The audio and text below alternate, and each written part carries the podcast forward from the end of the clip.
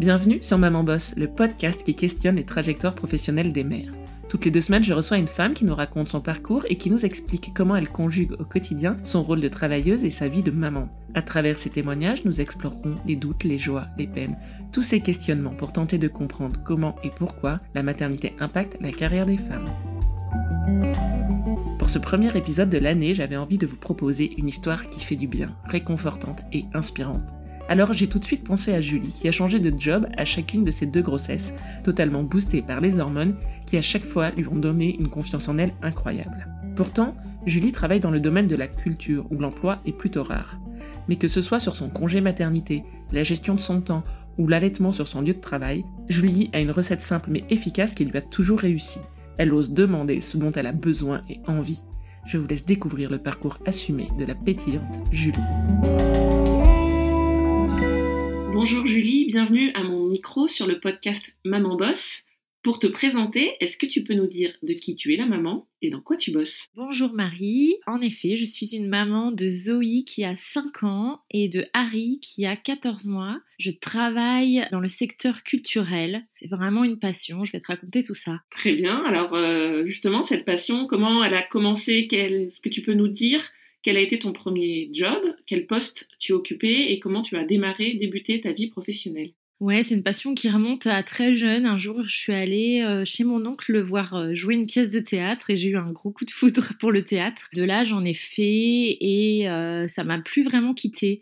Je suis allée voir beaucoup de pièces, etc. Et quand j'ai réfléchi vraiment à ce que je voulais faire dans la vie, il y avait tout le temps cet attrait, cette passion pour le secteur culturel. Donc j'ai un peu réfléchi, j'ai un peu, c'était pas évident de trouver finalement le métier parce qu'une passion pour un domaine, c'est chouette, mais après que faire. Il y avait plusieurs pistes. Euh, j'ai commencé par des études de lettres et d'art du spectacle, un DUG, donc c'est un bac plus 2, à la fac d'Angers. Et puis, euh, au bout de deux ans, c'était très très littéraire et moi, je me retrouvais pas du tout dans euh, devenir prof, devenir documentaliste.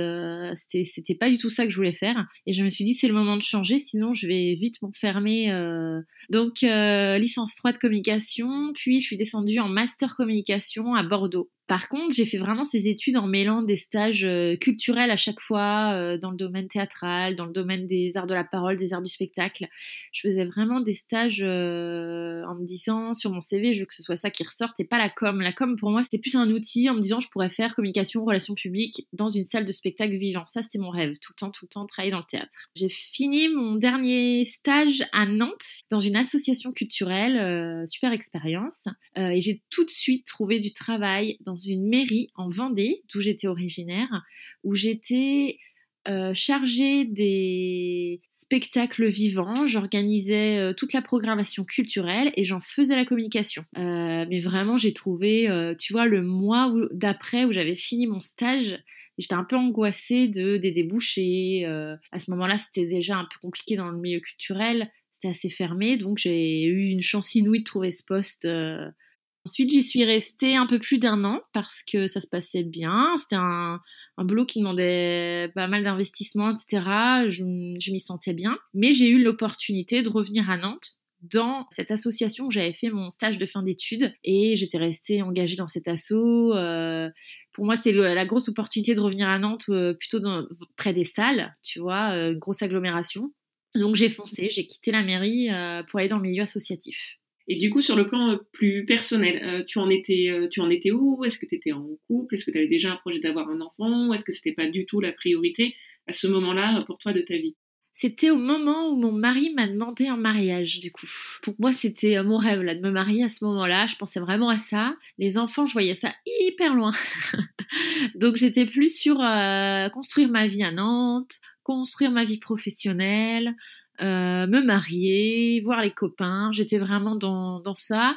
Euh, faire une famille, c'était un projet, mais euh, c'était pas du tout urgent à ce moment-là. Et donc, dans cette association, tu es resté combien de temps? Ça s'est passé comment pour toi la suite sur ce poste-là? Je suis restée sept ans, ce qui était assez long. En fait, assez vite, je me suis dit que j'avais envie de changer.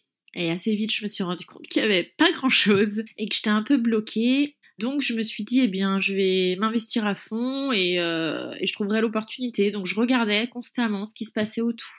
mais il y avait peu de choses. Donc c'est aussi là que je me suis dit, bah moi je suis bien installée dans ça, euh, j'ai un CDI, euh, je ne voyais pas de contrainte à du coup construire ma vie de famille dans ce job-là. je me disais que c'était compatible. Au bout de quelques années, vous vous êtes lancé dans ce projet d'enfant, c'est ça? Ouais, en fait, c'est ça. Un jour, euh, je, moi, je disais tout le temps, euh, je, je, veux des enfants, mais dans longtemps, dans longtemps. Je disais ça à tout le monde. C'était, euh, j'avais pas le sentiment d'urgence, j'avais pas l'envie, j'avais pas l'instinct au fond du ventre. Et du jour au lendemain, on a eu une discussion avec nos meilleurs amis qui s'apprêtaient à devenir parents. C'était dans les 15 derniers jours de la grossesse de ma meilleure amie. Et en fait, bah, ils nous ont dit, bah, et vous, vos projets? Et mon mari, il a dit, bah, c'est Julie qui pas prête. Et moi, j'ai dit, bah, non, c'est toi. Et en fait, ça a créé une discussion où on s'est dit, bah, on pense que c'est l'autre qui est pas prêt, et on s'est pas vraiment finalement questionné aujourd'hui sur ce qu'on voulait ensemble tout de suite. Euh, on, on, était en attente de l'autre, chacun de notre côté. Et, euh, et, du coup, c'est là que ça a déclenché une discussion et qu'on s'est dit, on est prêt, ça y est, on s'est marié, on a fait notre voyage de noces, on a voyagé. Euh, on s'est laissé quelques mois de réflexion, de projection. Moi, j'avais besoin de ça. Ça s'est concrétisé très très vite hein, en quelques mois, donc euh, on n'a pas eu le temps de tergiverser. Enfin, voilà, ça, ça a marché et on était hyper heureux. On a emménagé. quelques mois après, on était euh, les parents euh, de Zoé.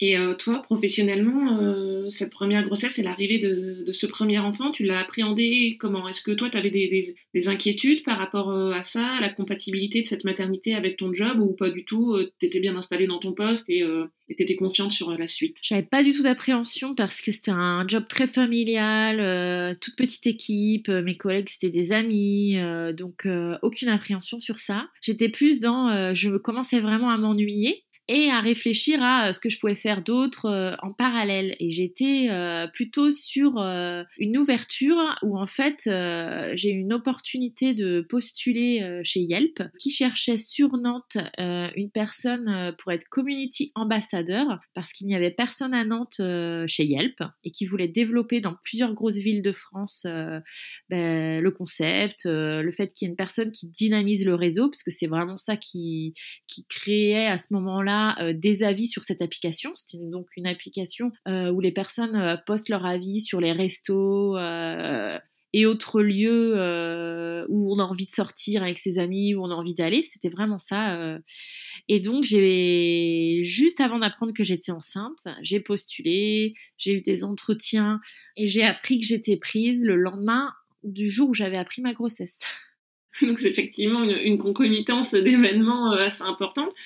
C'était un job en parallèle de ton job dans ton association. C'était en plus, ça impliquait une démission. Comment comment t'as euh, envisagé ce changement-là alors que voilà, en 48 heures, t'as appris que t'étais enceinte et t'as appris que t'étais retenue pour un nouveau boulot? Comment ça s'est passé? Alors c'était vraiment euh, un boulot à mon compte. Donc je pouvais, j'ai deux, je devais avoir, euh, je crois, l'obligation de demander à mon premier employeur s'il était ok. Il l'était. Donc, si tu veux, je faisais ça sur mon temps perso à côté sans que ça n'implique mes horaires de travail et tout ça. C'était vraiment du freelance en fait. J'avais un boulot en fait un peu particulier. Vu que je travaillais dans le milieu culturel, j'avais des horaires un peu atypiques où je pouvais faire bah, des horaires de bureau, mais avec souvent, très souvent, deux, trois fois par semaine, des soirées. Euh, ce qui fait que je faisais des grosses journées, mais qu'en compensation, je comptais mes heures et que je récupérais mes heures. Par exemple, je travaillais une semaine sur deux, euh, quatre jours par semaine, j'avais mes vendredis. Ou ensuite, si j'avais trop d'heures au bout d'un moment, je pouvais poser une semaine ou quelques journées. Donc c'était assez compatible euh, de travailler en freelance en plus et j'avais à ce moment-là assez d'énergie et de temps pour le faire.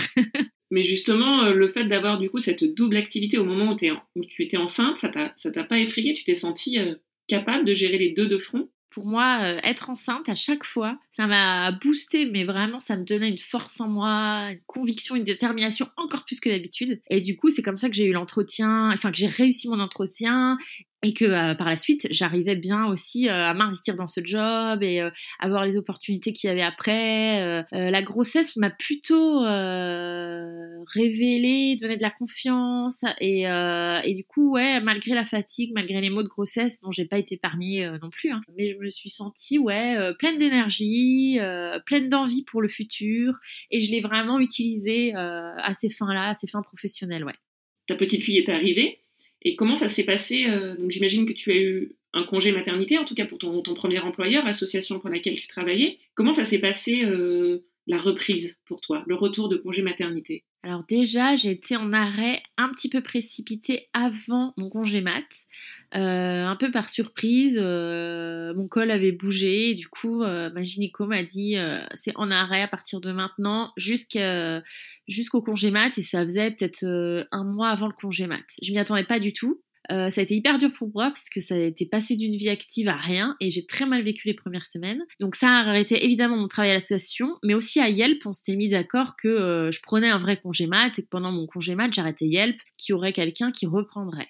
Euh, du coup, finalement, quand je leur ai dit bah, je suis en, arrêt, ça mettait aussi un arrêt chez eux. Donc j'ai terminé mes dossiers tranquillement à la maison, mais j'ai vraiment pu profiter d'un vrai congé mat et de réfléchir à la suite. Yelp, à ce moment-là, ça commençait à battre de l'aile et ça s'est avéré pendant ma mater... enfin, mes premiers mois de maternité ou de congé maternité. Euh, en fait, ça s'est arrêté, mais pas qu'à Nantes, hein, dans toute l'Europe.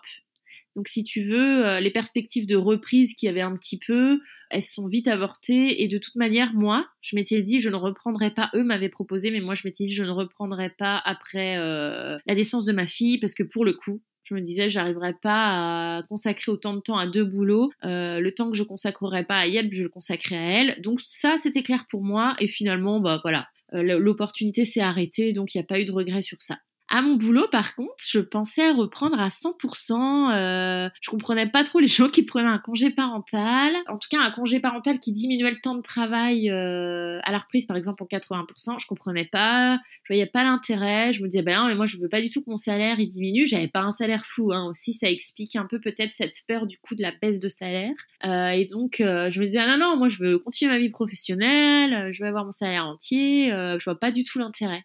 T'imagines bien, puisque je rigole, que euh, tout ça a été balayé en deux secondes. voilà.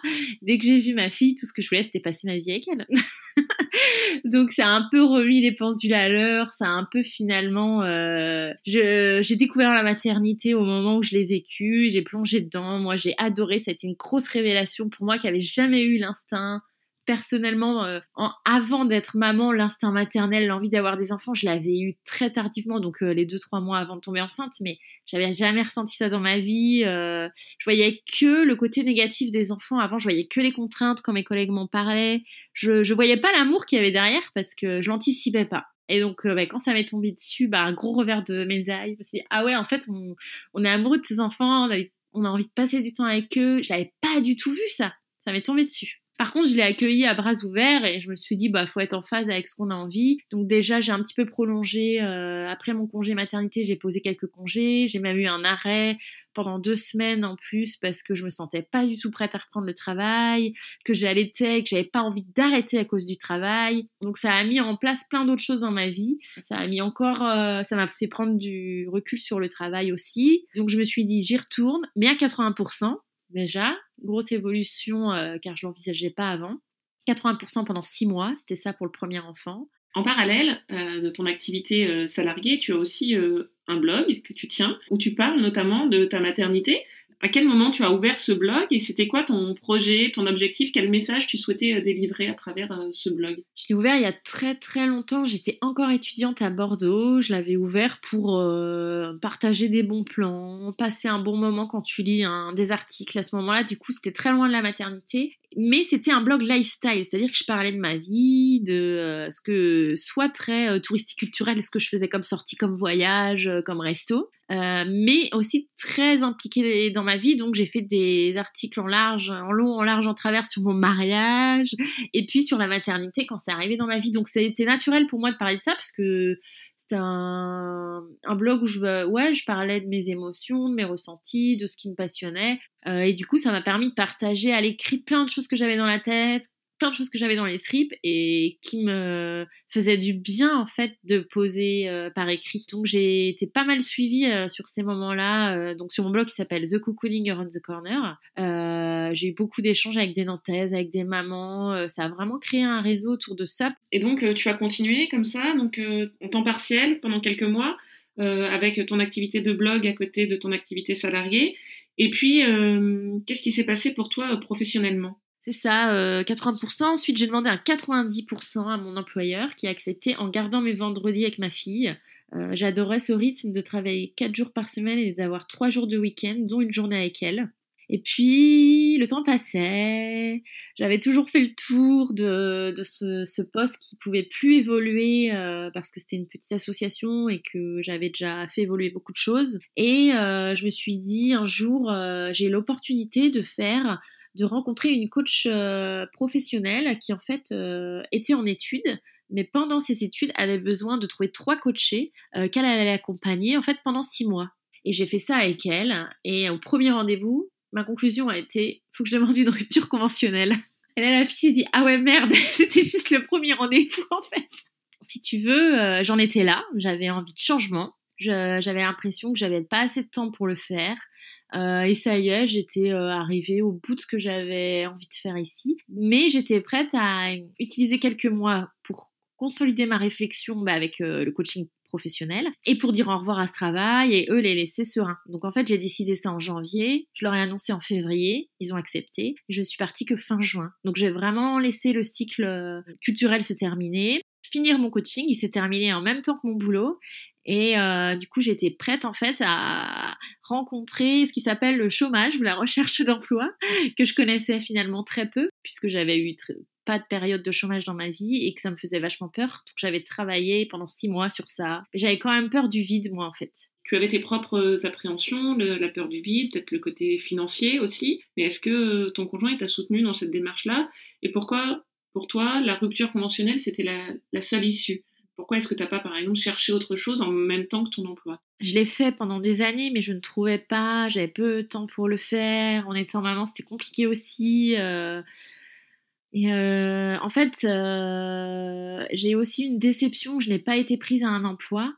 C'était un peu la goutte d'eau de plus et il y avait une annonce tous les six mois maximum qui m'intéressait et à laquelle je postulais, même c'était une fois par an en général. Et je me suis dit, il me faut que je mette tout en place pour être prise la prochaine fois, je veux plus d'échecs comme ça. Donc ça passait aussi par du temps, du temps de préparation, etc. Donc j'avais besoin de temps. Ça, je j'estimais. Et j'ai été soutenue par tout le monde. Alors, mon conjoint, euh, plus, plus, plus, il me soutient tout le temps dans tout ça. On, on, parle beaucoup de nos choix, tout ça.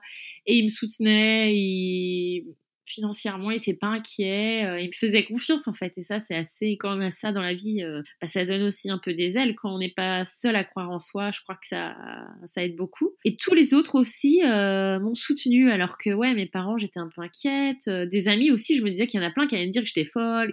Et en fait, non, les gens m'ont plutôt soutenue parce que je crois que moi, j'étais décidée. Donc, euh, moi, je leur euh, montrais pas non plus trop mes peurs ou je leur disais peut-être que j'avais peur de m'ennuyer, mais j'avais pas peur de ne pas trouver de travail par la suite. Ça, c'était pas, c'est pas de ça que j'avais peur. Et j'ai aussi utilisé ce temps euh, pour faire un petit bilan de compétences, pour euh, me remettre au théâtre et, euh, et ben, reprendre confiance aussi en moi euh, au niveau, euh, tu vois, du corps, de l'expression, tout ça. Le théâtre, ça apporte beaucoup ça, donc j'ai eu du temps pour ça. Euh, j'ai pris du temps pour... alors, il n'y en a eu qu'une annonce pendant mon chômage, parce que ça a été l'annonce, mais pour y répondre et la préparer.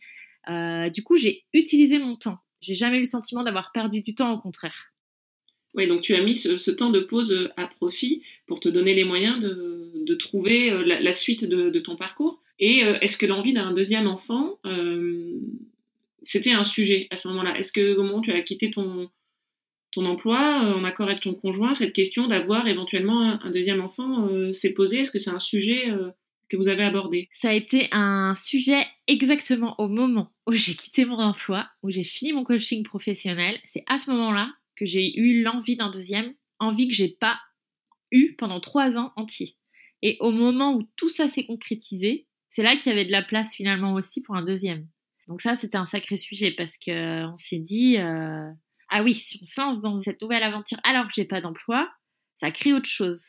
Donc on a encore pris quelques mois, comme la première fois, pour y réfléchir. J'étais partie fin juin, en juillet on a fait un voyage, j'ai laissé passer l'été, et en septembre, je me suis vraiment reposé la question. Il se passait rien professionnellement, il n'y avait pas d'annonce, il n'y avait rien. On s'est dit cette envie-là, on va pas la faire attendre, on va la concrétiser parce qu'il n'y a jamais de moment idéaux pour avoir un enfant. Alors la première fois, ça l'avait plutôt été, donc j'avais plutôt l'expérience de t'es en CDI, t'es bien assis dans ton boulot, tu vas, t'as pas peur de perdre ton boulot. Moi, j'avais pas eu de problème euh, comme ça, donc là, il y avait la vraie question. oh, si je tombe enceinte maintenant, bah ouais, mais les annonces, les entretiens, et après, il y a eu cette question, c'était un peu vertigineux.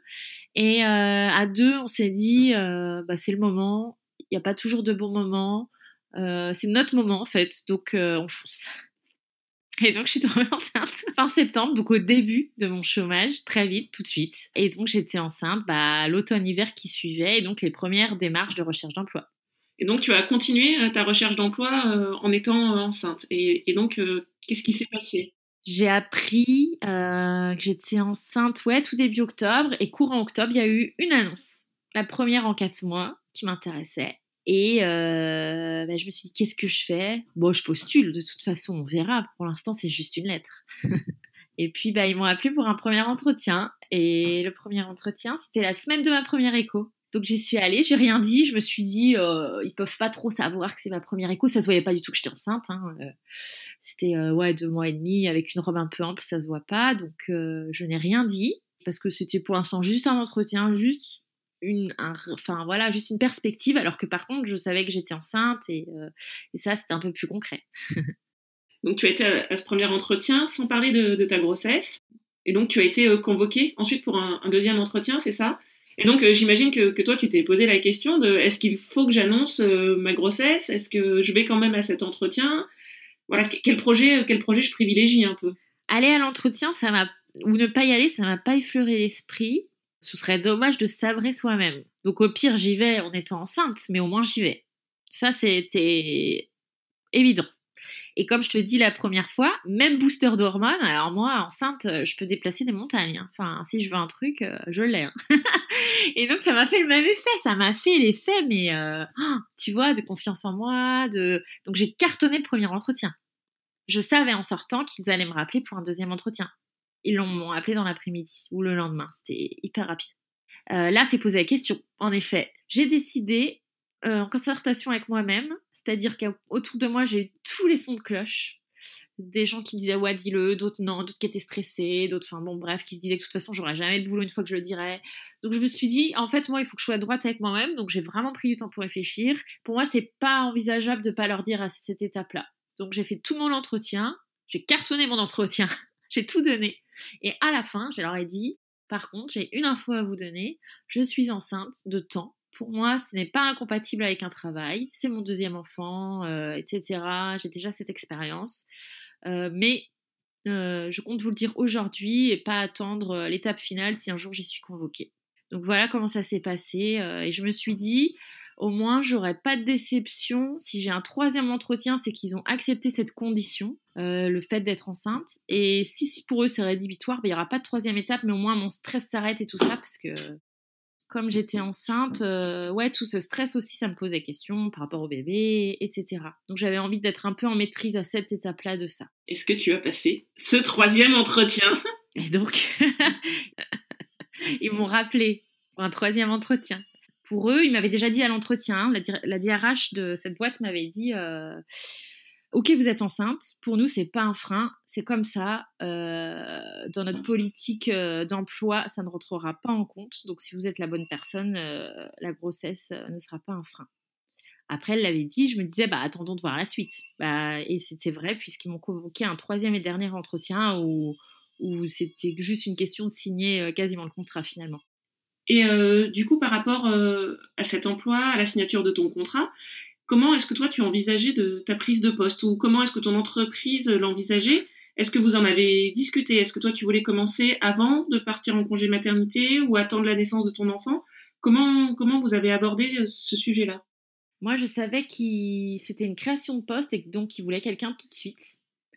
Euh, donc, euh, on s'est plutôt dit que je commençais et que j'aurais un congé mat. Alors que c'est vrai que de toute manière, si j'avais pas commencé tout de suite, euh, le congé mat, je l'aurais eu par Pôle emploi, mais, mais pas par eux. Donc, pour moi, c'était aussi intéressant en termes de salaire, etc., que ce soit ça. Et puis, je me suis pas vraiment posé la question. moi, j'étais plus inquiète sur la reprise avec bébé que sur travail enceinte. Donc du coup, enceinte, non, je me suis pas posé de questions. Euh, j'ai su euh, mi-janvier que j'étais prise, il fallait débuter le poste mi-février, j'ai foncé. Pas de souci là-dessus, j'étais enceinte de 5 mois et demi à ce moment-là, si je dis pas de euh, bêtises. Je savais que j'avais deux mois, mois, deux mois et demi devant moi avant le congé pato au début, je voulais euh, travailler même après la date du congé mat, tu sais, pour reporter des jours. Et en fait, assez vite, je me suis dit non, c'est quand même euh, ma deuxième grossesse. J'étais arrêtée plus tôt pour la première, faut pas trop que je déconne. Euh, donc, mon objectif, c'est le congé pato et j'ai réussi à tenir jusque-là. Et comment tu as préparé ton départ puis ton retour? C'était pas le truc le plus évident de prendre un poste en main. C'était une création de poste, donc je devais créer mon poste. J'avais pas à reprendre les choses de quelqu'un me faire accepter par la direction, par mon équipe, parce que j'ai pas trop expliqué, mais en fait, je manage, je manage une équipe euh, dans une entreprise euh, touristique et culturelle. Je n'avais pas de coordinateur avant et c'était un gros manque. Mais donc, du coup, il fallait créer ce lien avec eux, créer ce lien avec la direction qui avait aussi cette attente. Euh, faire ma place, préparer le fait que j'allais être absente alors qu'ils avaient besoin de moi, qu'ils avaient créé ça et que c'était un besoin presque vital pour eux. Donc je l'ai fait en deux mois et demi, j'ai bossé comme une tarée et euh, je me suis dit je me consacre à ça vraiment, à ce boulot pendant deux mois et demi et après je serai en congé mat. Par contre là, congé mat c'est congé mat. Donc j'ai fait ça. J'y suis allée à fond, tête baissée. Euh, je me suis éclatée pendant deux mois et demi, ça m'a vachement nourrie intellectuellement, de changer un peu de domaine, de faire un nouveau boulot, euh, waouh, ça m'a fait un bien fou en fait. Enfin, même si j'étais fatiguée, tu vois, euh, en parallèle peut-être par le corps, tout ça, mais alors au niveau euh, du cerveau, ça bouillonnait et tout, ça, ça m'a fait un bien fou. Ça faisait hyper longtemps que j'avais pas ressenti ça. Euh, du coup, ça m'a un peu boosté, quoi. Ça m'a aidé à tenir. Euh, et puis ben voilà, j'ai préparé mon absence comme j'ai pu. Ça, c'était pas trop mal fait d'ailleurs. Je crois que j'ai plutôt réussi sur ça. Moi, ce qui m'inquiétait le plus, c'était le retour. Hein. Le retour avec un bébé aussi petit. Est-ce que tu peux nous raconter ce retour? Même si c'était la deuxième fois, c'était aussi dur que la première, laisser son bébé à deux mois et demi, trois mois, horrible. Euh, j'ai juste pu prolonger deux semaines de congé payé, mais Harry, il avait que deux mois et demi quand il a fait son adaptation à la crèche qui s'est très bien passé. Donc ça, ça a été, euh, ça m'a enlevé euh, une appréhension certaine. C'est clair que quand tu laisses ton bébé à quelqu'un euh, à qui tu as toute confiance ou en des personnes ou une structure où ça se passe bien, voilà. Donc ça, c'était top. Et comme la première fois, je me suis dit, ok, je retourne au boulot, mais j'arrêterai jamais d'allaiter à cause du boulot.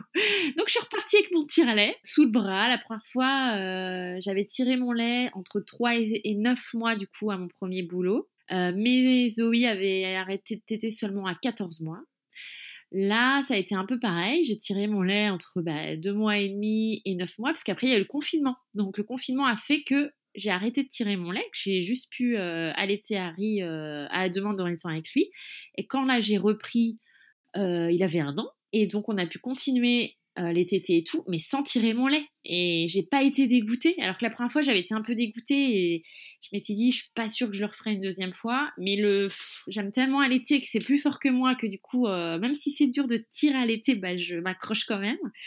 Et là bah j'ai même pas eu le temps d'être dégoûtée, parce qu'il y a eu le confinement et que ça s'est fait comme ça du jour au lendemain que j'étais vachement moins stressée que c'était la deuxième fois, que j'étais plus sûre de moi, que je savais plus où j'allais, que je, ouais, j'arrivais plus à anticiper peut-être les imprévus qu'il peut y avoir parfois certains jours où t'as pas le temps, où le truc se renverse dans ton sac. Enfin bon, il arrive mille et une choses euh, parfois.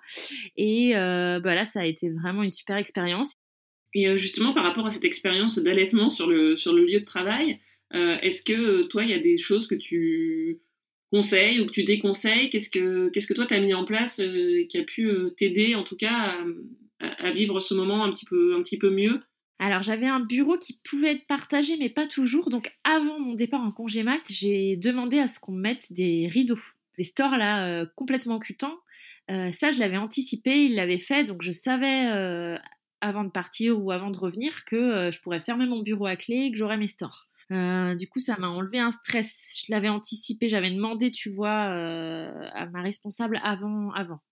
Tu avais prévenu ton employeur que tu souhaitais euh, allaiter et poursuivre ton allaitement sur ton lieu de travail. Tu l'avais dit avant même de partir en congé maternité, c'est ça? C'est ça. Alors que la première fois, je savais même pas euh, à peine que j'allaiterais, encore moins que j'allais tirer mon lait. Pour moi, tu reprenais le boulot, t'arrêtais d'allaiter. Hein. Enfin, c'était vraiment ça avant d'être maman. Moi, c'est le, le, plaisir d'allaiter qui a fait que j'ai tiré mon lait. Il y a aussi le fait que c'est mieux pour le bébé, etc. Mais pour moi, c'est vraiment que j'aime ce lien, cet échange avec mon bébé, et que je veux pas que mon, boulot me prive de ça. Donc j'ai cherché des solutions pour que ce soit moi qui décide, en fait. Donc là, j'avais pu prévenir et donc j'avais anticipé ça. Je savais que du coup, il y aurait toutes les conditions pour ça. Donc ça, c'était hyper rassurant. Alors qu'avant, moi, je disais à mes copines, ah ouais, euh, t'allaites, mais tu vas tirer ton lait sur ton travail. Je, j'avais un peu été dégoûtée la première fois parce que j'avais pas ces conditions d'avoir un bureau seul, de pouvoir euh, fermer. Euh. Donc ça avait peut-être été un peu plus stressant. Et la question de la gestion du lait, les jours où bah, tu as eu une réunion et tu pas pu tirer ton lait, le jour où tu en as moins parce que tu es fatigué, euh, là je l'ai beaucoup plus dédramatisé. J'avais du lait en réserve. ça je l'avais fait les deux fois, mais Là, je me disais, c'est bon, euh, tu sais qu'il y a des jours de moins, euh, te stresse pas, tu as, largement de quoi assumer ça. J'assumais plus aux yeux des autres le fait que je tirais mon parce que c'est franchement pas évident d'aller parler de ça à ses collègues qui sont pas forcément des amis. Euh. Là, je l'ai un peu plus assumé quand j'avais besoin de le dire, puis après, je le disais pas non plus à tout le monde, quoi. Mon bureau était fermé, bah ouais, je fais un bon bureau. Enfin, là-dessus, si j'avais envie de le dire, je le disais, mais je me sentais aussi pas toujours le la nécessité de d'expliquer ça à tout le monde. Euh, et puis ça s'est hyper bien passé avec la crèche. Ça a été une facilité sans nom. Ils étaient hyper à écoute. Ils m'ont vachement soutenu. Ils m'ont dit c'est génial ce que vous faites. Euh, quand c'était un peu plus speed ou un peu plus dur, certains matins ils non mais faut s'accrocher. Enfin ils ont été mais euh, un peu couvents. Et moi j'avais besoin, j'ai vachement besoin de ça. Donc ça ça ça m'a vraiment mis dans de bonnes dispositions. J'étais vraiment bien suivi, bien accompagné, bien soutenu. Euh, donc ça, euh, ça marche, euh, ça aide beaucoup. et donc la première fois, tu avais pris un, 80%. Est-ce que là, compte tenu du fait que tu venais de démarrer ton, job, que c'était tout, tout frais, peut-être même que tu étais encore en période d'essai, je ne sais pas comment ça se passe dans ces cas-là, période d'essai et congé maternité. du coup, sur la reprise d'un temps plein ou d'un temps partiel, est-ce que tu t'es posé la question? Comment ça s'est passé? J'avais trois mois de période d'essai et euh, donc ça veut dire que je suis partie même avant la fin de ma période d'essai en congé mat. Donc elle se suspendait et recommençait à mon retour. Et on m'avait dit qu'elle serait renouvelée dans tous les cas. Ça, on me l'avait dit au début quand j'avais signé, parce que comme c'était une création de poste, que c'était un peu particulier, on m'avait dit euh, en gros ce sera six mois. Euh, avant que je parte en congé mat, on m'a dit qu'on était content de moi qu'elle serait pas renouvelée. Donc finalement, je savais que j'aurais que les 15 petits jours à mon retour. Mais moi, c'était aussi une opportunité pour moi d'avoir une période d'essai, parce que je me disais, si ça se passe mal, si, finalement j'avais envie de rester avec mon bébé, si... Donc, euh, je voyais aussi ça comme à mon avantage, et pas qu'à l'avantage de l'employeur. Et du coup, là, j'ai demandé au bout d'un mois et demi, ça faisait un mois et demi que j'y étais, et je me suis dit, j'avais vachement peur de le retour avec mon petit bébé. Euh, cette fois, j'avais vraiment ça en tête. Je leur ai demandé un 80% à ce moment-là. Euh, et je me suis dit que c'était qui tout double. Soit ils acceptaient, et je continuais soit il refusait et je partais. Parce que c'était un boulot pas si simple que ça. Je me posais plein de questions. Et je me suis dit, bah, t'as cette opportunité de partir si vraiment ça le fait pas. Et j'avais envie de vivre ma maternité à fond. Euh, donc, euh, j'ai un peu joué là-dessus. Et c'est passé. Euh, ils étaient très contents de moi, ils voulaient que je revienne. Et donc, ils ont accepté 80%. Alors que, comme j'avais moins d'un an d'ancienneté, normalement, un congé parental, tu le dis à ton employeur, il est obligé de l'accepter. Là, j'étais dans une démarche où je devais leur demander et ils devaient accepter pour que je puisse l'avoir. Donc c'était un peu particulier. Et ils ont accepté. Tout de suite, euh, ça a été très rapide leur retour. Je te propose de passer à la question de conclusion. Est-ce que toi, tu aurais un message à délivrer euh, justement aux femmes qui ont envie de changer d'emploi ou qui s'ennuient dans leur boulot, mais qui ont en même temps envie de faire un enfant et qui savent pas forcément comment euh, articuler tout ça? Est-ce que toi, il y a un conseil que tu aurais aimé entendre ou alors peut-être euh, un retour d'expérience que toi tu, souhaites transmettre euh, à ton tour. De pas hésiter à avoir confiance en soi et à être clair aussi vis-à-vis des autres. Je crois que le fait que moi j'ai été très claire sur euh, je suis enceinte, mais ça va le faire en fait. Ou bah, je vais tirer mon lait en revenant, mais je sais comment faire, il me faut juste ci ou et ça. Ou bah, je souhaite un 80% parce que bah, je sais qu'à mon retour, ça va être plus difficile pour moi de gérer ma vie de famille, ma vie professionnelle, et je sais que comme ça, je serai mieux. Et bien en fait, en assumant ça, on rassure aussi parfois les autres et je crois que on est souvent les miroirs les uns des autres. Et donc, si nous, on est sûr de nous, euh, ça peut carrément rassurer son employeur et se dire, oui, c'est bon, il sait ce qu'il fait, euh, je le suis, quoi. C'est un peu mon conseil du jour. Eh ben, merci beaucoup pour ce conseil du jour. Merci beaucoup, Julie.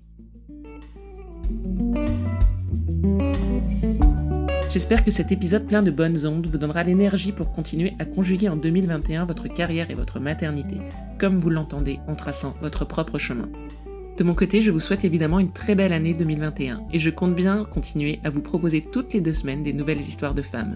Je vous donne donc rendez-vous très vite et d'ici là, maman bosse